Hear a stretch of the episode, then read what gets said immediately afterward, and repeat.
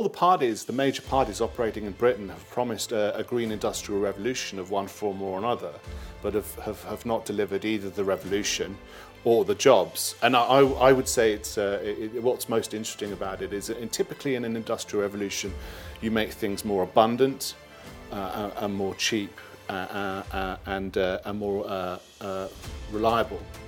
Right. So, but none of those things has happened. Energy has become less reliable, more expensive, um, and, and more scarce. Today on British Thought Leaders, I sit down with Ben Pile, an independent researcher, commentator, and video maker. Ben runs the Climate Resistance website, which challenges mainstream views on environmentalism, and he writes for publications such as Spiked Online. I'm Lee Hall, and this is British Thought Leaders.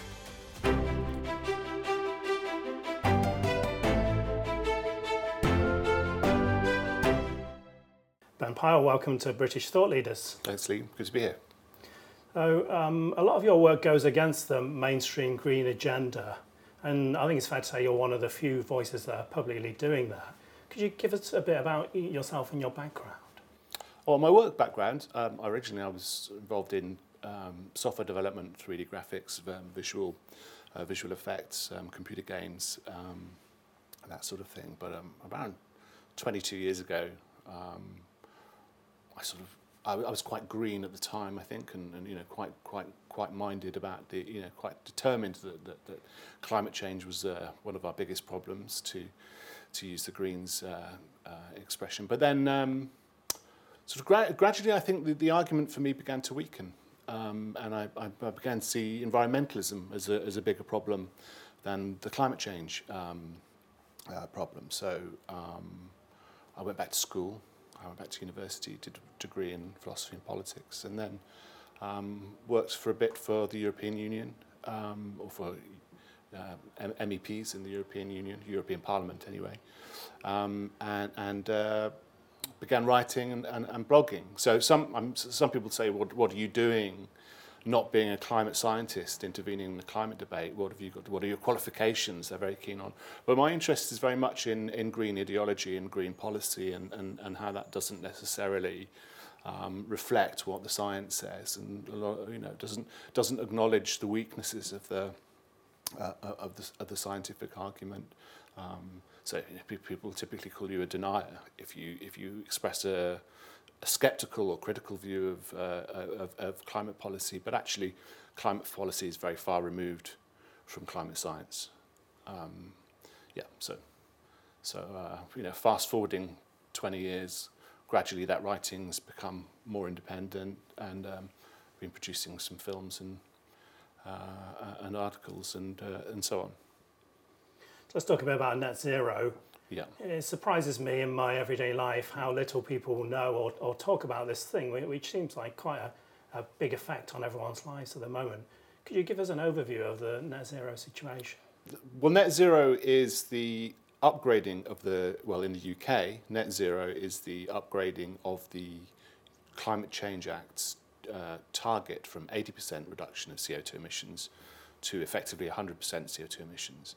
So So net zero uh, doesn't really mean anything in and of itself, um, apart from this sort of very abstract uh, policy target, right? So it's uh, it, I think of it more as a blank check, um, and and when that when uh, when politicians talk about targets, they generally don't have an, any idea about how they're going to be realised.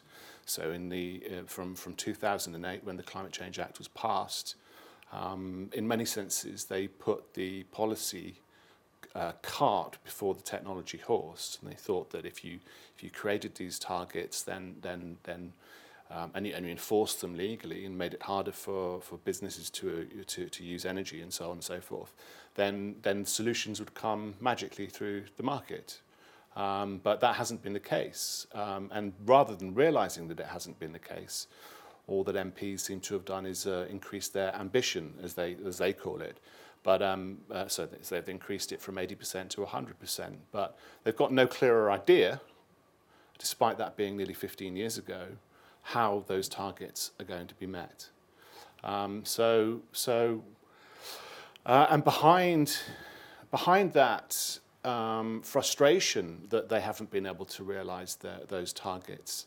Um, there is a, a huge uh, army of civil society organizations and academic institutions and so on pushing for those targets to be uh, realized um, and, and offering solutions or seemingly solutions. But um, I, I think these are all a bit for the birds in a sense because, because they, they, they all require behavior change um, in, to use their, their term for it. So the Climate Change Committee, for example, says that up to 63% of that 100% emissions reduction target is going to become is going to come from behavior change. Now, what, what, what that really means is a transformation of society.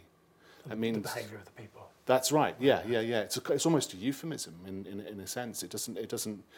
you know, um, it sort of implies to most people, uh, for a superficial reading, um, you're going to get a drop-in replacement for your car or for your boiler, but actually, it, it's going to substantially reduce your freedom to travel. It's going, you know, if, if there's any any degree of implementation of it, it's going to change the way you eat. It's going to change the way, and you know, some some people, some people, um, some academics admit this, but that, but that, that, that, that this is about social transformation, about a political transformation of society. But they, um, they're not, they're not on the front pages. That's not the story that gets, you know, those aren't the upsides that get sold to the public. They're not, they're not what's in the uh, political parties' manifestos um, every election. They, they say, oh, it's going to be great, we're going to have EVs, we're going to have uh, green energy, but they, they don't spell that out. And they don't say we don't actually really know what the country is going to look like when we've banned the car, when we've banned the gas boiler, and, and everything has become more expensive. Um, and so basically, behavior change means us, the people, the public, accommodating to to uh, uh, to the uh, incompleteness of the policy agenda. So we we have to bend around these designs for society.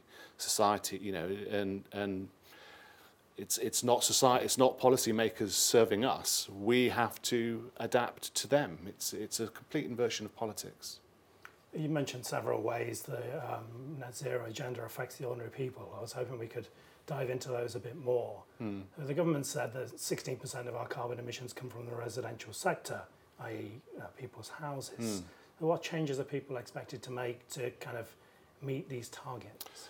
Again, it's not clear what what they have in mind because well they they don't know right again the, the, the policy is put before the technology but the suggestion is that we must retrofit our homes um, and, and that would re require a substantial uh, refit. You know, the plaster comes off the walls, it might mean uh, external cladding, it might mean internal cladding. We replace um, gas-fired central heating with uh, heat pumps, um, and, and those require substantial insulation um, to, to, uh, to make them work. Um, because they're much more passive. You can't, you can't unlike a, a, central heating boiler, you can't just turn it on and 20 minutes later your house is the temperature you need it to be. Um, it may be that you have to plan a lot more ahead and it has to be a constant temperature.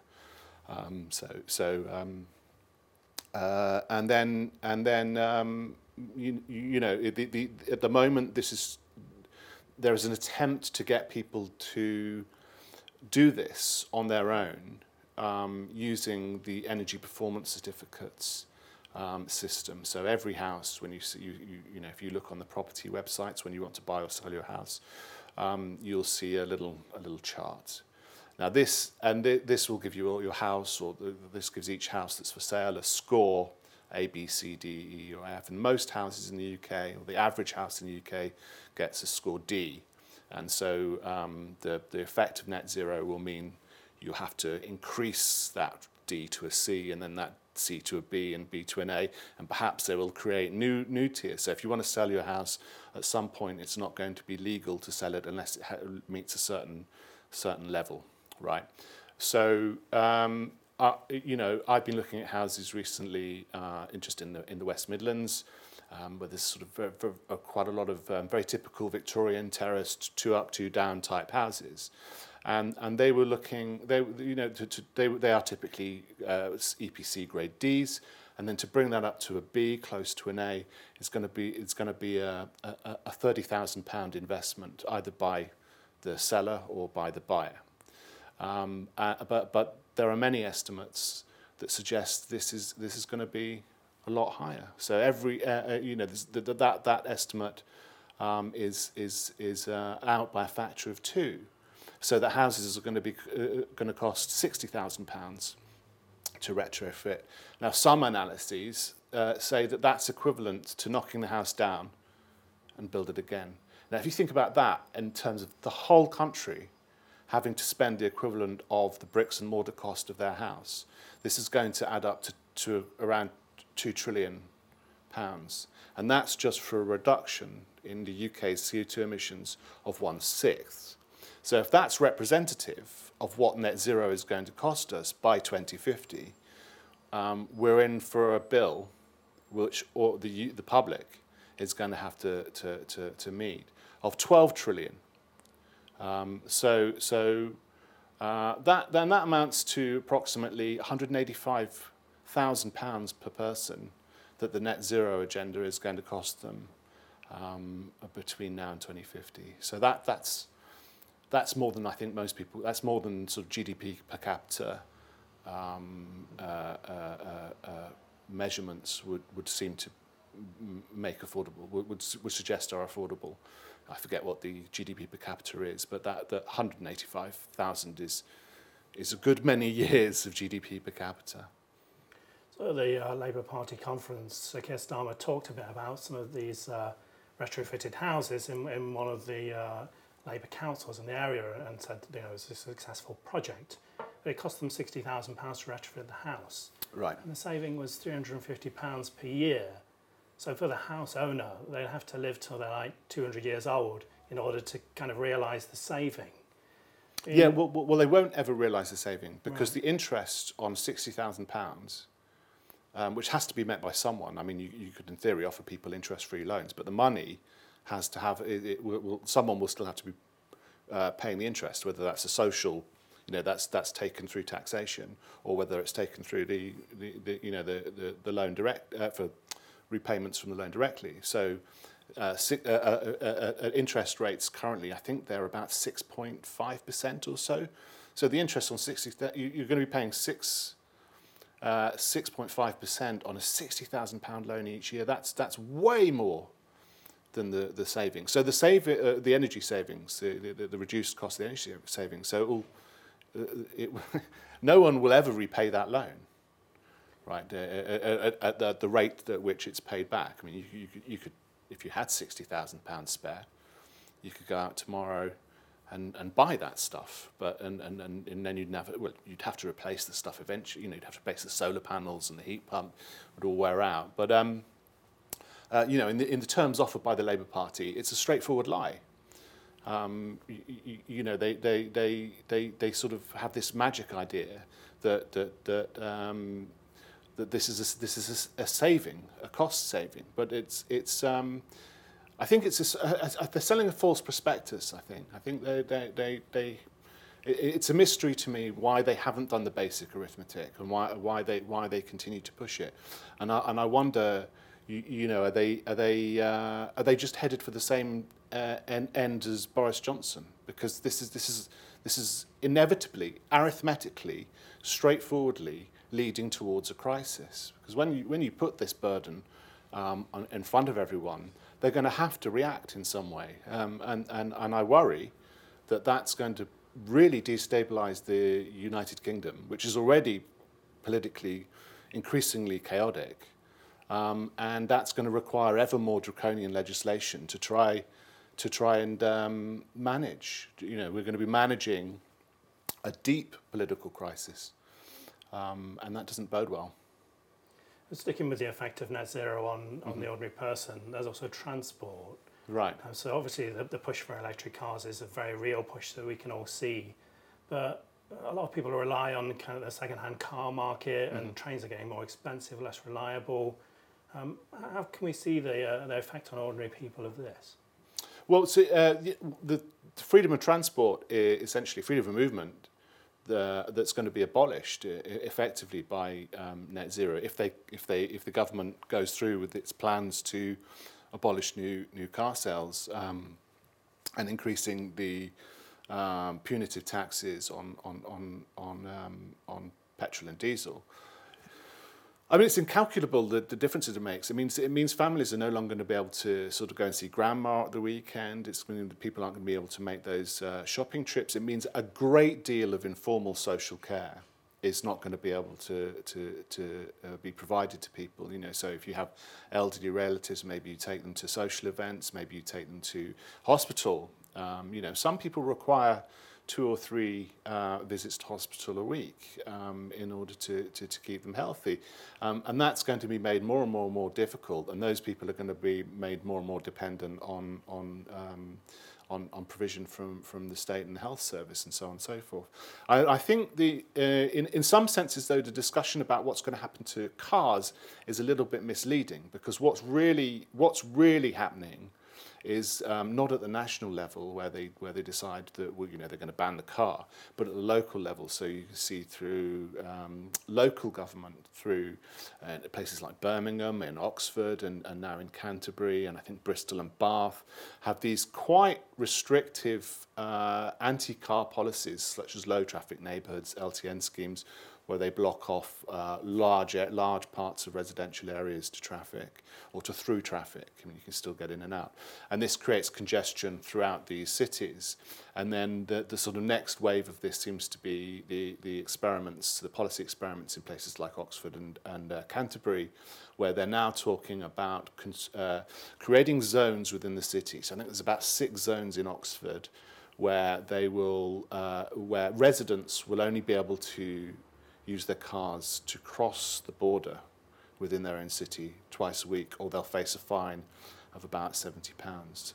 So, so it's not it's not necessarily going to come from national government. It may come from from from from the you know the real attacks on on the freedom of movement will come from local government getting very ambitious about uh, enforcing the green agenda.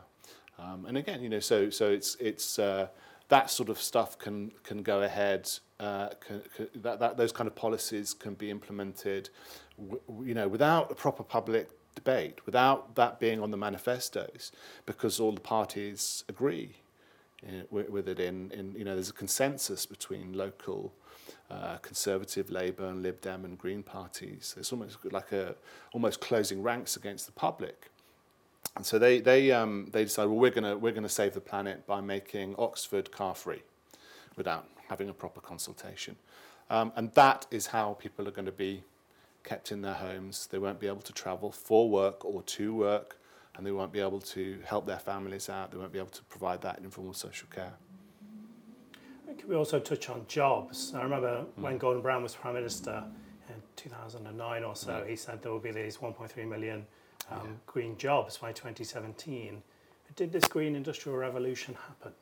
Uh, no, no, right. So there, there's been several green industrial revolutions. There have been lots of attempts to say that we're on the on the cusp of this green industrial revolution. Um, and uh, it, yeah, the Labour government of, two, uh, uh of 2008 promised promised it, and then uh, uh, Chris Huhne as uh, Secretary of State for Energy and Climate Change made the same promise, but I think he'd sort of downgraded it a bit to I think maybe 200,000 uh, green jobs.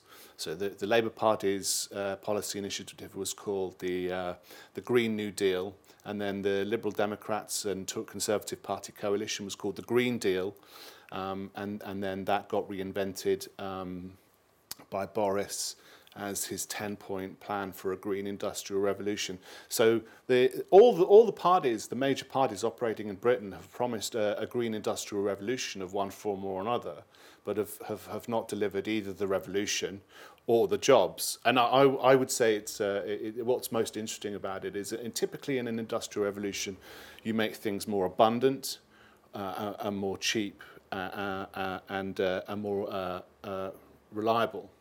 Right. So, but none of those things has happened. Energy has become less reliable, more expensive, um, and, and more scarce, right? So, so it's, it's, a, it's, a, it's a, it, might be a revolution, but it's not an industrial revolution. I would think of it more of as an unrevolution, you know, a, a degradation or devolution. It's, uh, it's, a, it's a backward step in, in the terms of an industrial revolution. So it's a, a slogan that's a, that's a lie, industrial revolution. It's, it, it hasn't happened. It won't happen. The final question with net zero. Um, when Rishi Sunak was the Chancellor, he mm. talked about rewiring the entire financial system for mm. net zero. Why do politicians uh, support net zero so much? I d- I don't think we have politicians as such.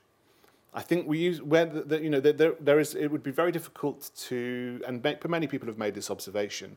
It would be very difficult to say what the Labour Party um, and its differences to the Conservative Party are in 2022 in the way that uh, you could have done that in the 1970s or 80s or maybe even the 90s, right? But actually, um, there, there's there's a convergence, there's a consensus in Westminster um, political parties, and and so you know, the important political questions don't get debated in the way that they did in the, the more democratic era. I think many people have pointed out this is a this is a post-democratic era, and and people.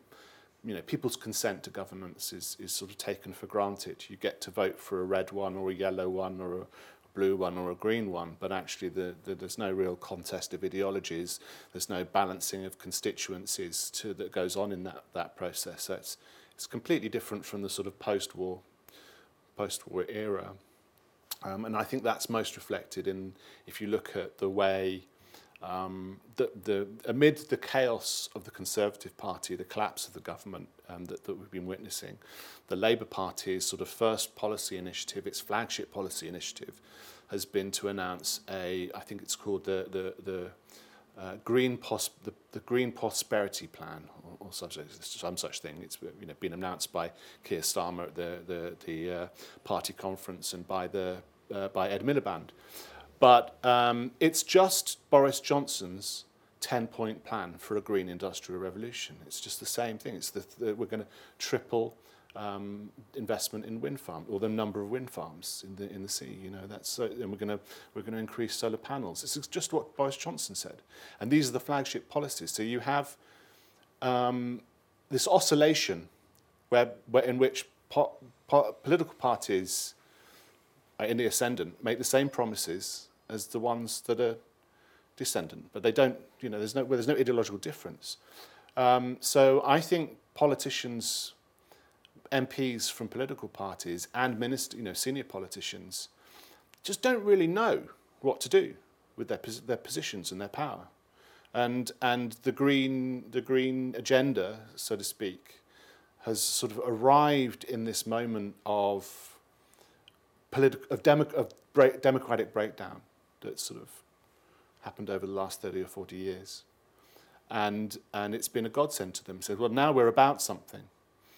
Now we're about saving the planet.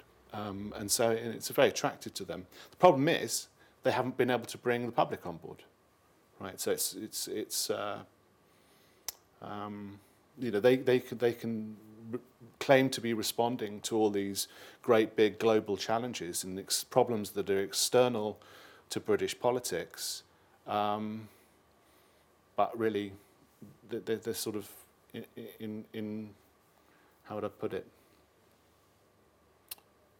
they're, they're, they're managing, they're the politicians of an alternate reality. They're very much divorced from the reality that's experienced by 65 million British people every day. You know, they've got their own agenda. You mentioned wind farms there. Uh, 10 years ago, you, you made a film um, criticising mm. the investment in wind power. In 10 years later, how do you feel about that now? Shortly after we made the film, um, the, the, the, there was a new policy, a new energy market uh, policy, energy bill, and this created this energy market reform, I think it was called. Um, and this changed the system of subsidies that were in effect previously. Um, and then into around 2017, all the offshore, or, or offshore wind farm operators that were bidding um, for future delivery contracts, started putting in these really low bids. And they started saying, uh, uh and, and so, so the green movement started saying, look, uh, wind, wind, the costs of wind farms are coming down. They're going to be they're going to be cheaper than gas, and they're going to be cheaper than than than, um, than coal. But what happened was um, over the last few years, as we've seen, um, those those contracts for difference, those strike prices, have not been realised. Rather than selling to the market at the prices the wind farm developers um, had offered, they've been selling at the, the, the current market rate of electricity. They've reneged on what we thought were contracts. Um, so it, it was for nothing, right? So no, no, no wind farm has produced at a price lower than gas, despite that being the claim that, uh, that everyone has been, you know, all the advocates of green energy have been making since 2017. And you can see hundreds of headlines. They even ran adverts um, just down the road here in Westminster, around the tube station. They ran adverts saying, wind power is now the cheapest form of energy. Well, it's just a lie. You know, it was, it was, it was, they were fake bids. They were fake. They, they, it, it, they never had any intention of delivering price uh, energy at the prices they were, they were promising. It's bad faith. Um, and, and no one seems to be willing to, you know, acknowledge this in Westminster, that it's been a failure, that the, the, the, the second round of green energy policy making has been a complete and total failure. We're left with very high prices, and as a result of the high prices, none of the wind farm um, operators are willing to, uh, to, to meet their obligations and, and, and lower those prices. All the emphasis, all of the, you know, all of the discussion about why prices are high is focused on Russia and energy com- uh, hydrocarbon energy companies. So, so we're being misled yet again about the, the, the causes of our, our current situation. So let's talk about climate science more, right. more generally. Um, for at least 50 years, we've heard the world will end soon, mm-hmm. um, such and such country will, will disappear into the ocean. Um, but then when the date comes, the prediction doesn't happen. Are the current doomsday yeah. predictors finally right, or are we just going to keep repeating history on this issue? I think I think we're in for a, a, a more catastrophic collision with reality um, if we carry, carry on allowing um, uh, policies to base, be based on uh, computer modeling fantasies. So in the 19, early 1970s, the, the predictions of uh, doom were sort of born out of, of, of uh, global think tanks such as the Club of Rome, who, who, who um, had conceived of a, a natural limits to growth, right? So they believed that if we carried on, if business as usual carried on in, in, in the 19, through the 1970s and 80s, we would very soon hit the limits of, of um, the planet's ability to sustain us in their conception of things. And they predicted things like um, uh, there would be mass famines in, in, in India, um, Britain would cease to exist. I think you know these are these are claims from um, sci- uh, uh, people like Paul Ehrlich, um, author of the population bomb at the time. So they made the you know they, they built these computer models that made these fantastically awful um, predictions for the future of society, and then of course we all got very richer and and and and you, you know you can see now the the contemporary version of those 1970s failed predictions is, is the climate emergency.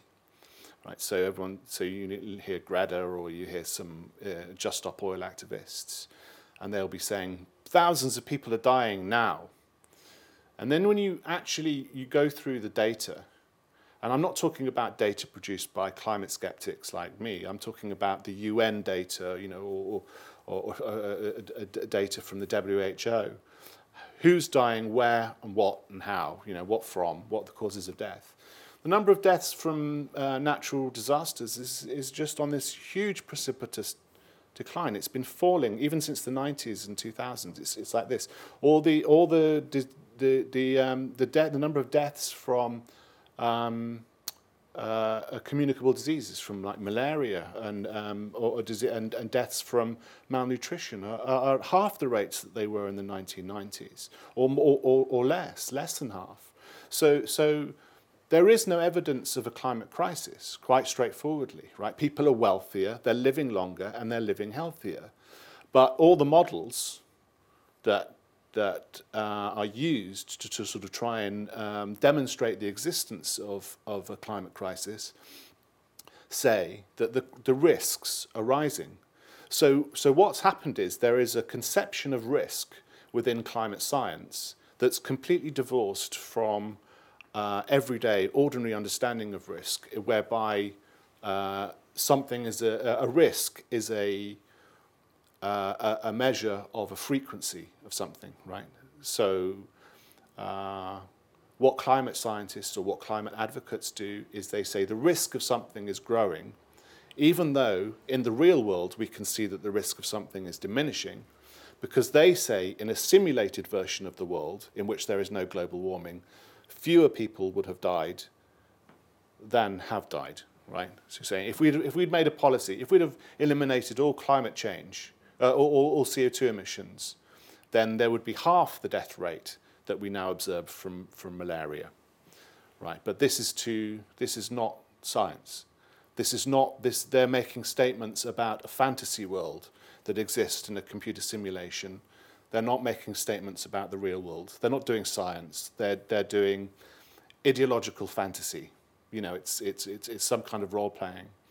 Um, Um, uh, and so, yeah, I, I, th- I think unless that, uh, that those mistakes, those ideological fantasies are exposed to policymakers, we are going to continue to make those, those mistakes um, ad infinitum.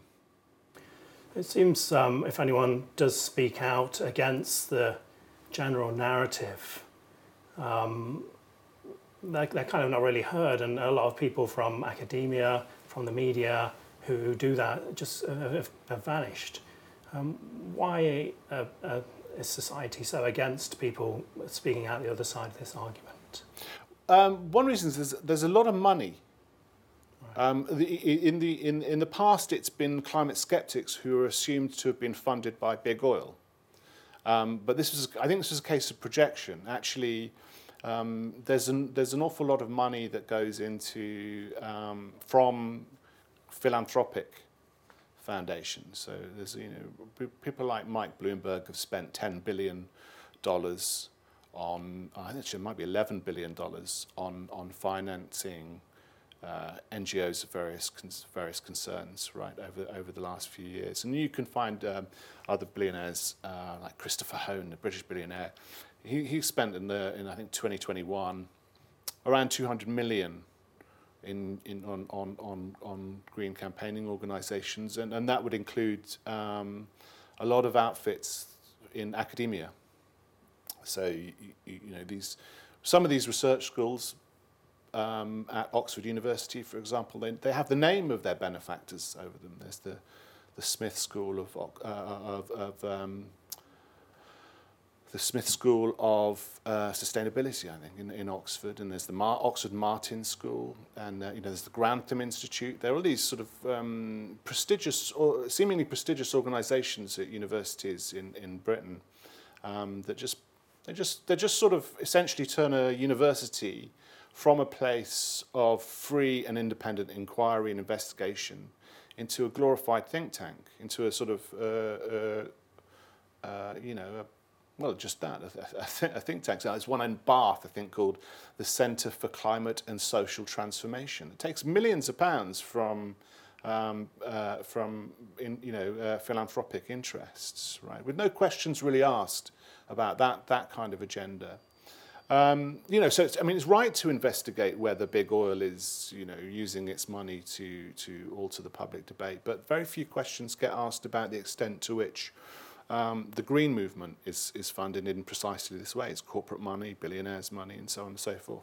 Um, so when you when you sort of come up against um, academics who are very determined that society must be must be changed um, they haven't come from a discipline which has been, uh, you, you, know, which is home, or, or, an organisation which is home to uh, people of different persuasions, people of different perspectives, you know, who've been led there by their own research. Like, like you know, you're not going to get at one of these organizations someone like me. You're not going to get someone who's like, skeptical of climate change or someone who's skeptical of green ideology.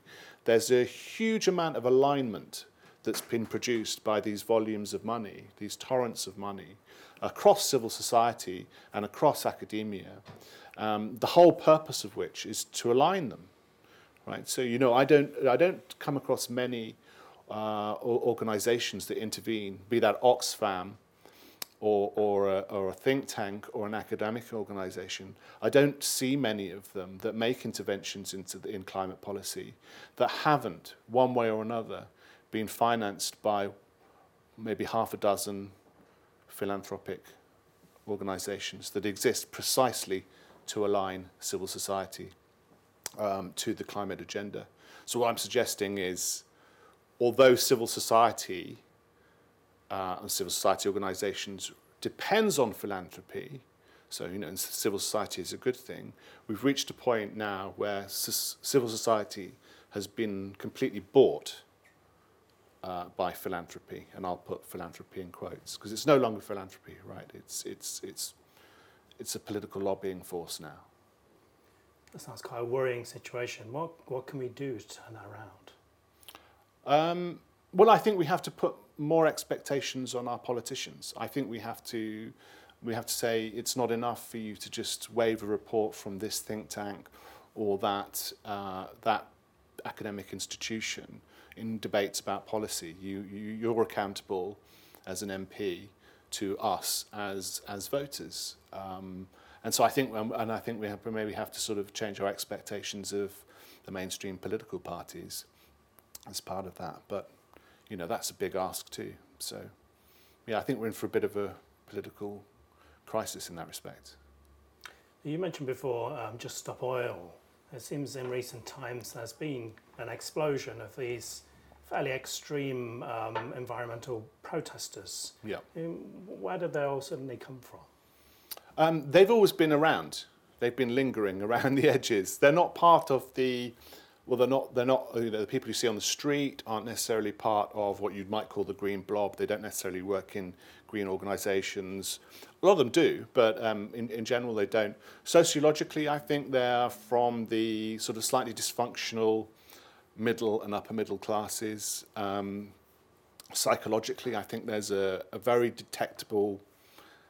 Uh, I think there, there's a lot of narcissism in these campaigns, and and what I, w- I would suggest is that societies or, or political parties and governments' failure to confront green ideology has given license to a lot of these slightly weird narcissists. Um, you know, so we, we haven't really society, media, government hasn't confronted alarmism, essentially. And the, the green, in green ideology is smuggled in through these very um, alarmist claims. So you hear, you hear these activists saying millions of people are going to die.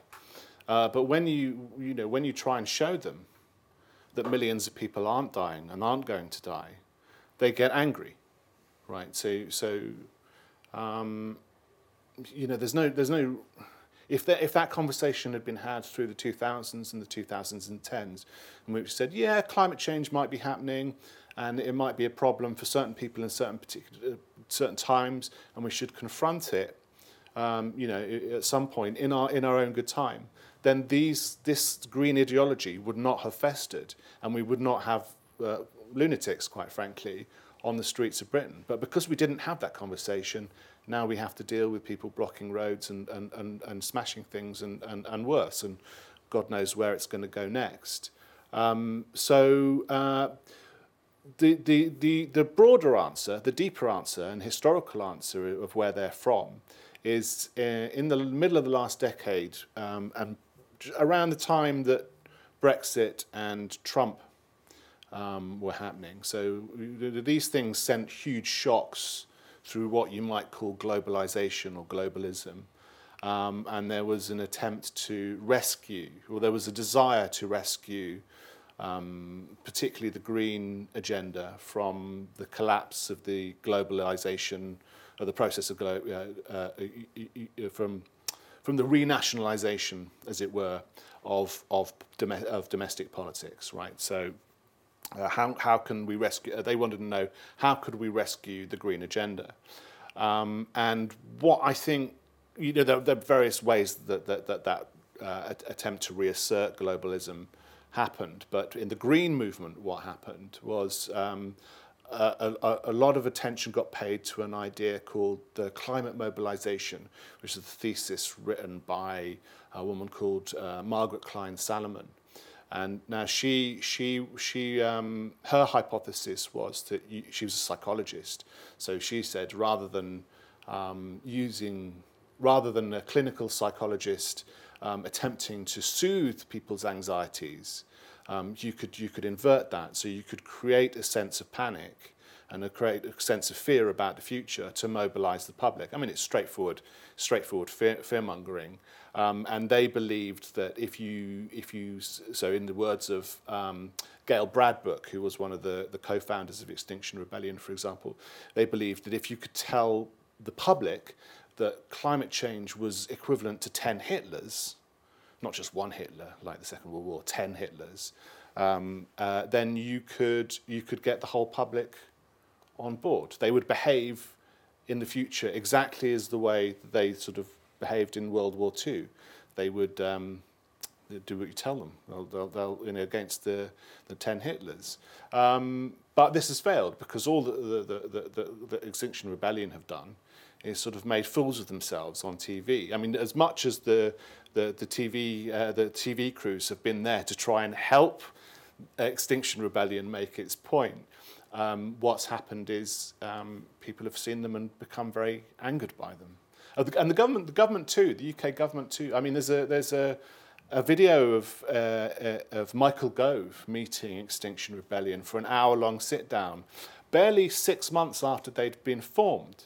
So the, the Extinction Rebellion were, were very convenient to the government that wanted to press ahead with net zero because the government believed it was a representation, a public, you know, a, an expression of popular will. The, the government wanted Extinction Rebellion to, to be successful in mobilizing the public to supporting the net zero agenda. But, um, you know, so, so, so he, he, he invited them for a, for a chat, which no organization that's a as far as most people can tell, is criminal in its intent. I mean, no organization of that kind has ever, you know, been able to sit down with the government and say, here are our, here are our wishes. You know, so was, uh, in many respects, then Extinction Rebellion is like a performance um, that the government has agreed to, in which the Extinction Rebellion pretends to be the public and the government pretends that they're the public, and then they sit down and then they pretend that there's a consensus between the government and the public now for the net zero agenda, but it's just a fiction. So, um, these uh, Just Stop Oil and Extinction Rebellion protesters, they don't take the traditional way of going and protesting outside of the mm. oil companies' offices with their banners. They instead seem to protest almost against the public. They're in the supermarket tipping milk on the floor, yeah, uh, they're blocking yeah. people from going to work. They're even blocking emergency vehicles. Mm. Uh, how should we understand this you know, quite different way of basically protesting a- against the public? Well, it's quite hard not to see um, in, in Extinction Rebellion and Just Stop Oil and these other offshoots of Extinction Rebellion nothing but contempt for the public in reality. So, so when Extinction Rebellion was formed in 2018, their, one of their initial demands was net zero by 2025. And of course, they believed that they could get the public to come with them on that demand. But actually, what that demand meant was that there would be no cars, right? There'd be no uh, flights, there'd be no supermarkets, there'd be no industry. You know, it's a massive, huge, and unprecedented transformation of, of society and, and a, an enormous reduction in, in standards of living and increased costs. You know, it's, it's, it's incalculable. And our, my suggestion is that, that um, there's no precedent for that kind of transformation in society or in history, history uh, without tanks, without guns and troops uh, on the streets, enforcing that kind of severe austerity. You know, outside of wartime, there's, it's, it's, it's, in, it's implausible, right? You know, you, and we, you know, maybe we take Venezuela as, as, as the model for such a, a radical transformation. Um, it doesn't end well. It's not a good process. So these, these people have extreme demands on society that have no, no, no um, hope of being met. I mean, and, and so it is an attack on it is an attack on the public. It's attack on the majority of the population. Um, it's hostile to industry. It's hos- hostile to industrial society. They may claim every now and then they're what it's not. You know that they want they want things to be able to continue peacefully, but but um, to the extent that they have a coherent view, um, it's uh, it, it, it, can't, it can't but end in disaster. I mean, it's, it's, it, if, if it could, it would have happened, right? Um, but, but we haven't even got to a very significant reduction in CO2 emissions, as they keep telling us. Why? They think it's just arbitrary, right? But it's not. There's, there's a reason why climate policy has been slow to, to, to achieve any significant results. That's because it's, it's, it's uh, unworkable. And, it's, and, and, and, and you know, we, we can see now the rise in the cost of energy. That's, that's because of green policy, right? That, that, so, so, and, and, look, and look at the problems it's causing. But you, you, can't get, you can't get Extinction Rebellion to, to take any notice of those, those claims. So they'll, they'll, they'll continue um, their campaigns and, and in the hope that they can uh, enforce that um, over over over the rest of us. I mean, it, look, these selfish, they're selfish um, from the set, from you know from the, their ideology is selfish from the start. There's no there's no real idea about how society will function within you know if XR's plans are realised. They're not they're not co- ideologically coherent movement. They're just it's just a performance, right? Um, we should, and we should, I think we should also not get too hooked on what Extinction Rebellion want.